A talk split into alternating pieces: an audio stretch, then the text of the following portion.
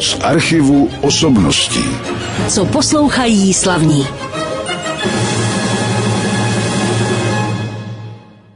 Vítejte při poslechu dalšího pořadu z archivu osobností na rádiu Klasik Praha, kde dnes eh, přivítám ženu, která je hudební skladatelkou, což není samozřejmě nezvyklé až tak úplně, ale přece jenom převáje mužů.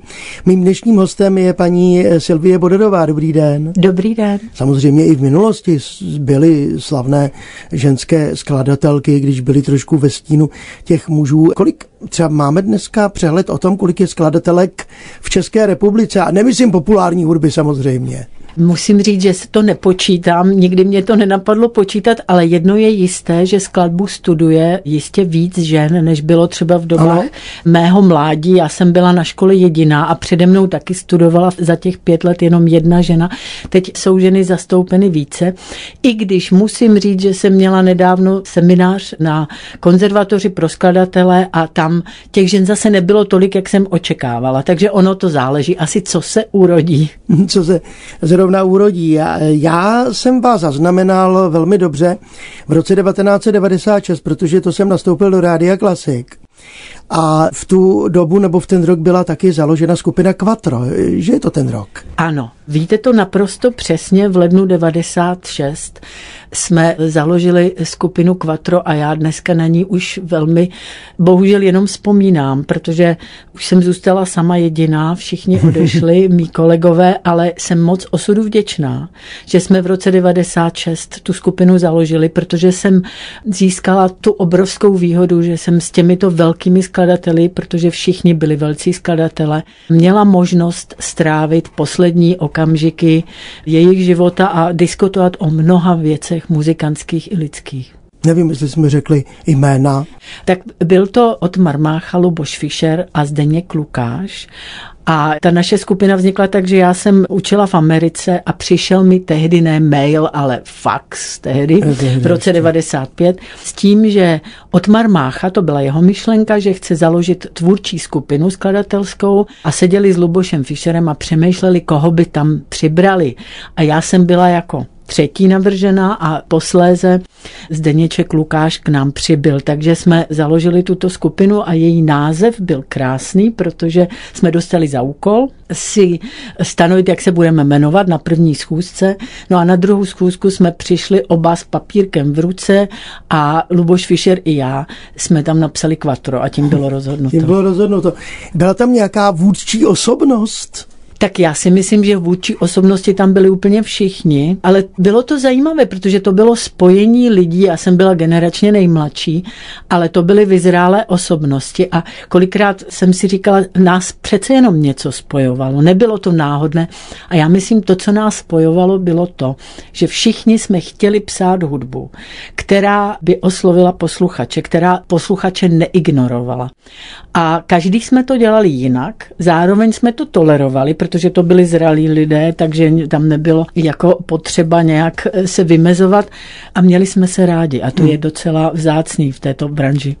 To je pravda, my si od někoho z té skupiny Quattro, nejenom od vás tady, poslechneme i hudební ukázku, možná můžu dopředu prozradit, že to bude Luboš Fischer. Bude to Luboš Fischer, přiznám se, že to byl můj nejmilovanější kolega po celá léta. Upřímně řečeno všichni ti, kteří se stali členy skupiny Quattro, to byli mý oblíbenci, ale absolutně největší z nich byl Luboš Fischer. S tím jsem měla mnoho společného, měla jsem pocit, že jsme nějak na sebe navázaní a projevilo se to i v tom, že jsme oba zhudebňovali třeba stejné texty předtím, než jsme se poznali, což je taky zvláštní. A i dnes v našem pořadu zazní dvakrát Amorozo, jedno Luboše Fischera a jedno moje. A to je za chviličku, je, protože ano. vy jste přesně splnila moje zadání a přinesla jste tedy hudbu nejenom svoji, ale i svých tedy buď kolegů, jako v případě Luboše Fischera, nebo starších autorů. Ale my jsme ještě nepředstavili tu úvodní skladbu. Co jsme to poslouchali na začátku? Tak poslouchali jsme kanconetu d'Amore v podání Felixe Slováčka a virtuózy di Praga. A je to skladba, která její vznik je také zajímavý, protože to je druhá věta kytarového koncertu a ta se jmenuje Canzone d'Amore a já jsem ji přepracovala jako kanconetu pro toto obsazení. Ale teď právě bude znít hudba jiného autora. Tak zdůvodněte tu svoji volbu, proč právě Pavel Vranický. Musím říct, že Pavel Vranický je taková moje nynější láska, znovu objevená. Já se přiznám, že jméno Pavla Vranického jsme všichni znali z dějin hudby, teda já aspoň, ale přiznám se, že moc té hudby jsem neznala. Je to autor, který se narodil ve stejném roce jako Wolfgang Amadeus Mozart, měl obrovskou kariéru a narodil se v Nové říši na území České republiky na Moravě. A je to autor, který pro mě je úplným zjevením, protože ta hudba je úžasná, je živelná, je krásná, je úžasně profesionální a jsem moc ráda, že se zase vrací na koncertní pódia proto jsem zvolila dvě ukázky z jeho tvorby. No a to ukázkou je teď hudba z takového baletu pantomimy Pavla Vranického, který se jmenuje Das Waldmädchen. Ještě bych snad doplnila, že je to v provedení Pardubické filharmonie a diriguje Marek Štělec. Marek Štělec řídil komorní filharmonii Pardubice v nahrávce díla Pavla Vranického. Slyšeli jsme předehru k jeho baletu Pantomimě Das Waldmädchen. No a je tu se mnou ve studiu eh, současná hudební skladatelka Selvie Bodorová. Když se řekne vůbec ten pojem soudobá hudební skladatelka, tak pod tím si lidé mohou vlastně představit cokoliv. Jak byste se sama popsala jako soudobá hudební skladatelka? Eh, no, to je teda dost těžká otázka. Myslím po té hudební stránce. Eh, já bych se popsala, jak bych se popsala, to Snažím se psát hudbu, která lidem něco přinese a ráda bych je utěšila svou hudbou. Hmm. Jako dala jim sílu do toho životního boje, který každý máme svý problémy a prostě myslím si, že ta hudba má dát člověku sílu se nadechnout a jít dál. Myslím si, že umění obecně by to mělo dávat. Takový moje krédo je, že pro mě není to jenom intelektuální hra, tvorba, ale je to i kus nějakého poselství. Nechci to říkat, aby to znělo bombasticky, ale něčím takové ty útěchy, naděje, síly. To bych si přála, aby moje hudba někomu dala.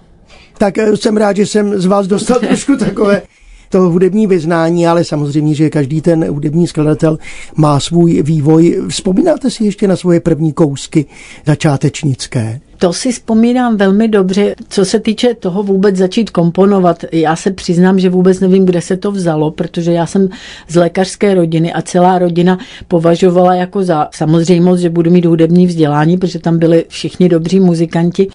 Ale když jsem se zvrhla a začala se tomu věnovat, jako snažit se věnovat k tomu profesionálně, tak moc nadšený nikdo nebyl. Hmm.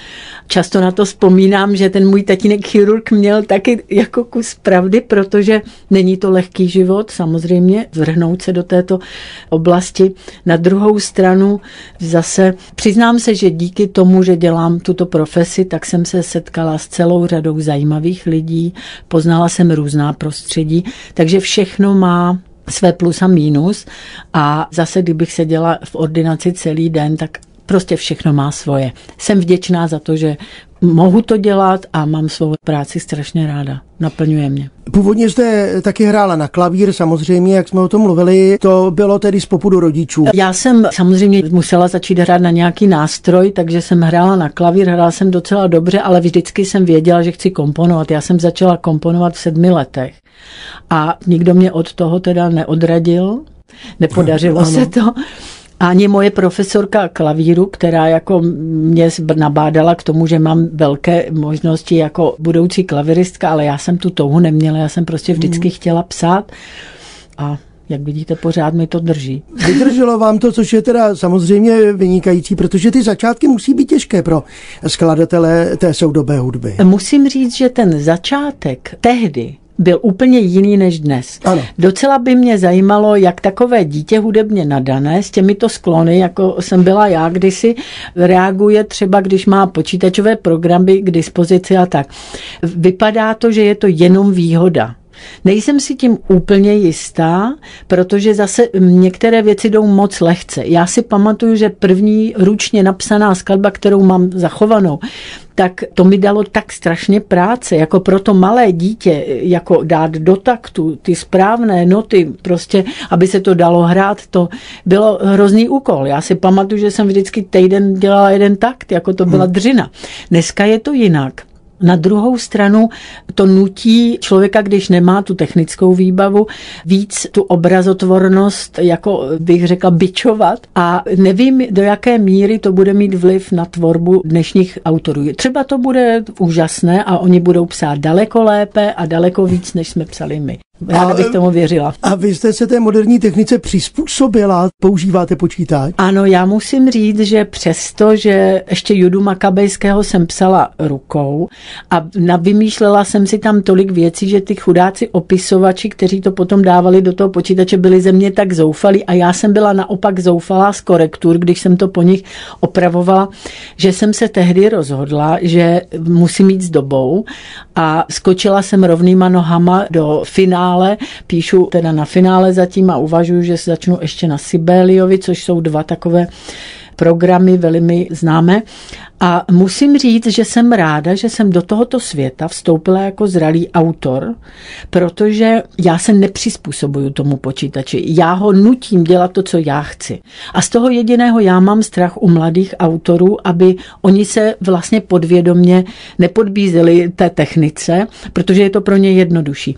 A když jsem měla, už jsem jednou zmínila seminář na konzervatoři ze skladateli, tak jsem se na toto ptala a bylo docela zajímavé, že oni říkali, že někteří učitele vyžadují, aby některé skladby psali rukou. Jako prostě musí projít tímto školením, což považuji za velmi moudré. Já děkuji zatím za odpovědi. Pustíme si další hudbu. Teď tady mám zase vaši skladbu před sebou na kompaktním disku. Jmenuje se, je to podle Bernu, předpokládám. Ano, ano, ano. Bernský koncert, abych to řekl v češtině. A ta skladba vznikla v kterém roce? Tak to jste mě zaskočil. Ta skladba, eh, myslím 2005 vznikla, skladba 2005 a byla to objednávka pro kamerátu Bern a my uslyšíme první část.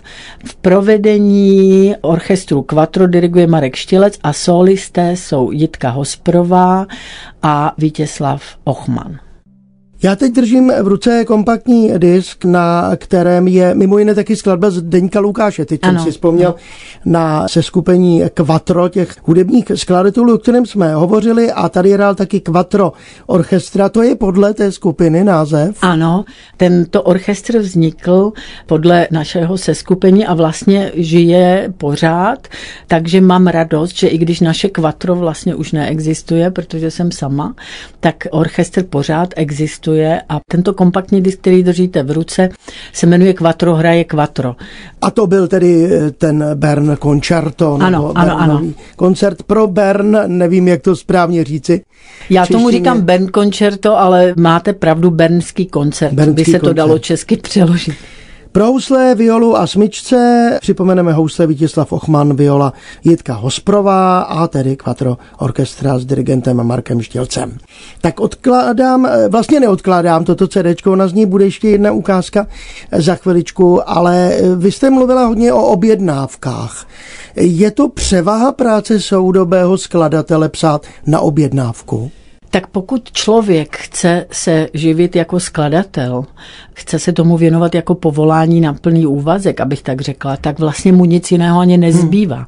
Takže já se přiznám, že já miluju objednávky, nejenom proto, že mě živí, ale také proto, že je to motivující, jako že mám termín, mám konkrétního interpreta a já strašně mám ráda tu práci s konkrétním interpretem, protože vždycky se něčemu přiučím a to je to, co mě nejvíc na té kompoziční práci baví. To vlastně nikdy neskončí. Člověk pořád studuje a pořád zjišťuje ještě určité detaily a zlepšuje se. A to je úžasná věc. Je to pravda, taky příležitostí jsou soutěže. Nedávno byl tady ve studiu Miroslav Baklík, který zvítězil v šestém ročníku soutěže, kterou pořádá hudební festival Dvořákova Příbram. My jsme s ním vysílali ten rozhovor, zmínili jsme se i o vás, hmm. protože vy jste tam byla předsedkyní poroty. Nebudu se teď ptát, protože to není cílem tohoto pořadu, jak se jednotlivé skladby posuzují, ale asi to je taky příležitost soutěž hudebních skladatelů třeba i prorazit nebo ukázat na sebe. Já se přiznám, že velmi kvituju tuto soutěž z toho důvodu, že nezíská pouze nějakou finanční odměnu ten vítěz, ale především jeho skladba je včleněná na festival a zazní. Protože to je největší škola pro každého autora, aby se setkal tváří v tvář publiku a viděl, jak to publikum reaguje na jeho hudbu. Takže já to považuji za strašně cenou soutěž a že to zazní i v rámci festivalu, kde nejsou jenom soudobé skladby. To považuji taky za velmi dobré. V příštím roce se bude soutěžit, nebo v letošním roce, abych to ano, neřekl, na téma ano, smyčcových kvartetů, tak taky ano. se těším na interpreta. který potom přijde k nám do studia. Ano. A narážím tím na tvorbu a to na tvorbu vaší, protože ta je tak rozsáhlá, co se týče různých žánrů, ať už to jsou skladby pro solové nástroje, pro dua nástrojů, tedy pro dvojice nástrojů či pro orchestr. A hodně bylo i těch velkých děl Judu Makabejského, už jsme o něm říkali tady o tomto oratoriu, ještě oratoriu Mojžíš. Mojžíš. Ano, no, takže těch velkých děl bylo taky dost, ale spíše asi píšete pro komorní seskupení. No já ne? naopak. Já jsem začínala, když jsem skončila školu, tak jsem si dala za úkol si tak nějak vytvořit vlastní hudební jazyk. A začínala jsem skutečně od miniatury, ano. od opravdu maličkých skladeb a dopracovala jsem se teda k velkým plátnům a přiznám se, že poslední dobou, jak jste už jmenoval Judu Makabejského, Mojžíše, Lingvu Angelorum pro Tomase Hempsna, Velkou symfonii a teď jsem napsala dvě opery, teď mám poslední operu těsně před provedením, takže to je vlastně šest jako obřích pláten. Takže teď se docela věnuju, mezi tím samozřejmě si vždycky odskočím i na něco komorního. To je velmi příjemné, protože to člověka tak jako potěší, že to je v dohledné době hotovo, tak bych řekla.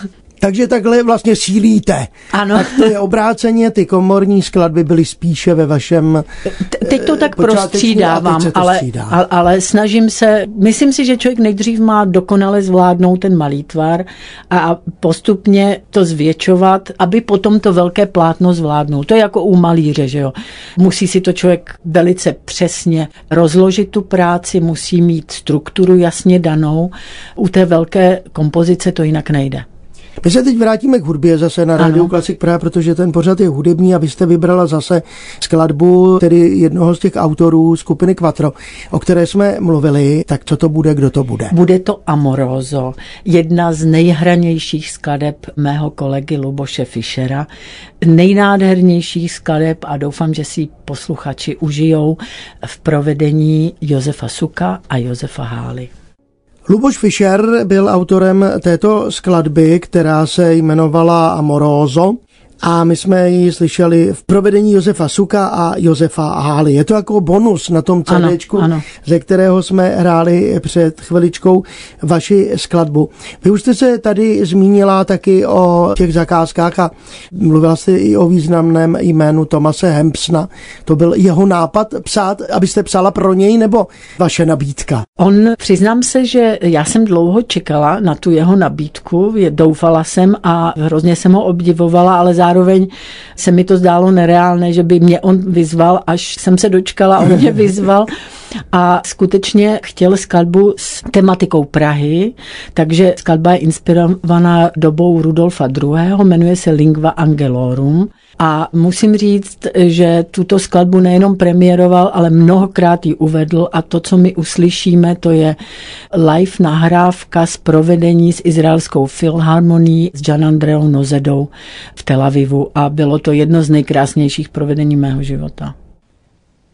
Jak už jste správně upozornila naše posluchače, jednalo se o živou nahrávku izraelské filharmonie s dirigentem Jan Andreou Nozedou a to vaší skladby, která se jmenovala Lingua Angelorum, byla to část tedy tohoto díla samozřejmě.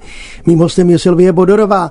A já už teda musím přijít, protože zase jako vždycky nás tlačí čas k tomu, na co jsem se chtěl především zeptat. A to jsou vaše díla, jinak oratorní a operní, to jsou takové ty nejvelkolepější skladby, kde je hodně členů orchestru, a, a tak dále. Mluvili jsme o Judovi Makabejském, o Mojžíšovi a teď je tu opera, kterou připravujete pro plzeňskou scénu Josefa Kajetána Tyla, tedy bude se to hrát na nové scéně. A je to eh, Quo Vadis, což samozřejmě je na základě té knihy Hendrika Šinkěviče, kterou asi všichni dobře známe. A to je kolikátá vaše opera? Je to moje druhá opera a já bych jenom řekla, že je to na téma Šenkěviče, ale ne pouze, ano. protože ten román, který všichni známe, je velice košatý.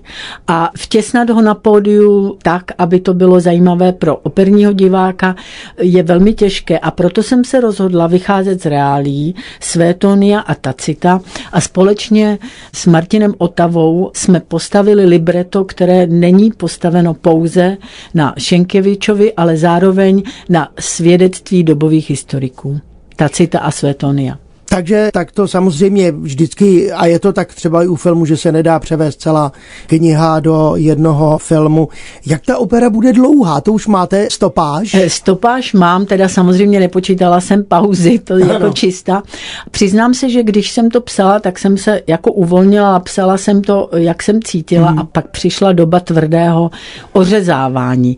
Takže jsem to ořezala o moc a moc minut a teď se pohybuju někde 100 14 nebo tak nějak minut, což považuji už za pro dnešního diváka za snesitelné. Ořezala jsem to úplně na dřeň. Mm-hmm. Trošku to bolelo, ale myslím, že je to lepší. Vždycky má se všechno vyhodit, co tam nemá být.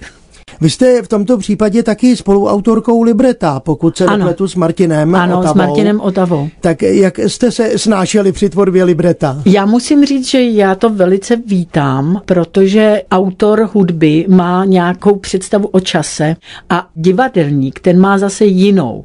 A musím říct, že všechny jeho poznámky ty byly právě z tohoto rodu, takže on mě vždycky přived na myšlenku, jak to udělat na té scéně. A to já si myslím, že tato spolupráce je velmi cená pro autora jako hudby i vlastně libreta svým způsobem, protože my jsme to dávali dohromady ze dvou světů a vytvořili jsme ten operní, snad doufám. to poslouchají samozřejmě ano. posluchači návštěvníci, vy už jste mluvila o dvou postavách z toho Šinkivičova románu, které se objeví tady u vás. Jaké hlasy jste tedy použila?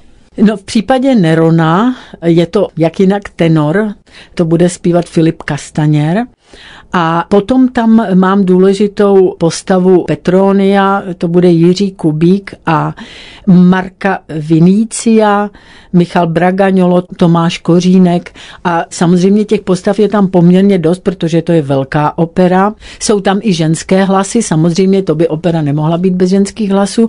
A Gripina například bude Jana Fov eh, Tetourová a Jana Piorecká a mohla bych pokračovat dál samozřejmě. Zajímavé je, že zatím jsem viděla návrhy kostýmů mm. Dany Haklové, neviděla jsem je ještě v reálu, protože tak daleko jsme ještě nepostoupili. Zajímavé snad by bylo, Daniel Dvořák bude dělat scénu, na co ano. se velmi těším a režírovat to bude Martin Otava, což je výhoda, protože to zná z našich debat a z práce nad libretem.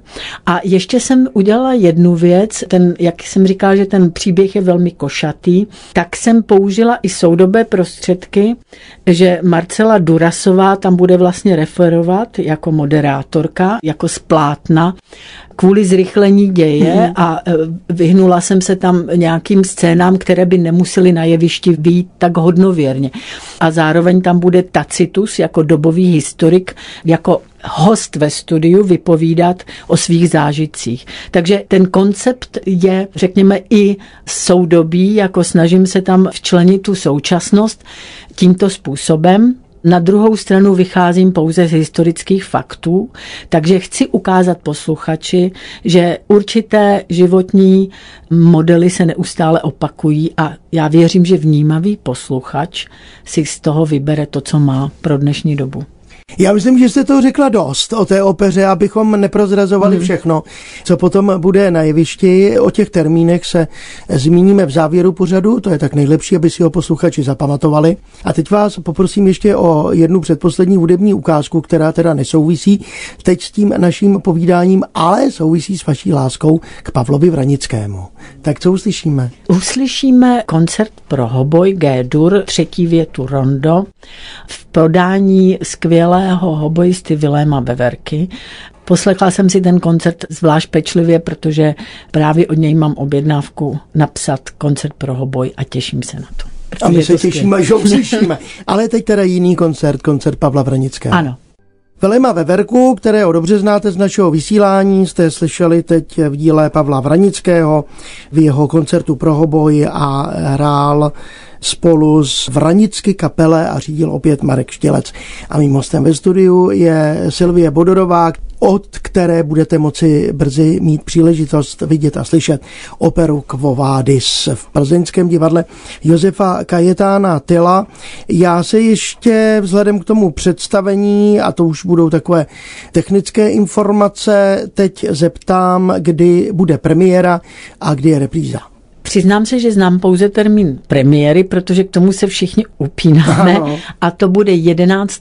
června tohoto roku.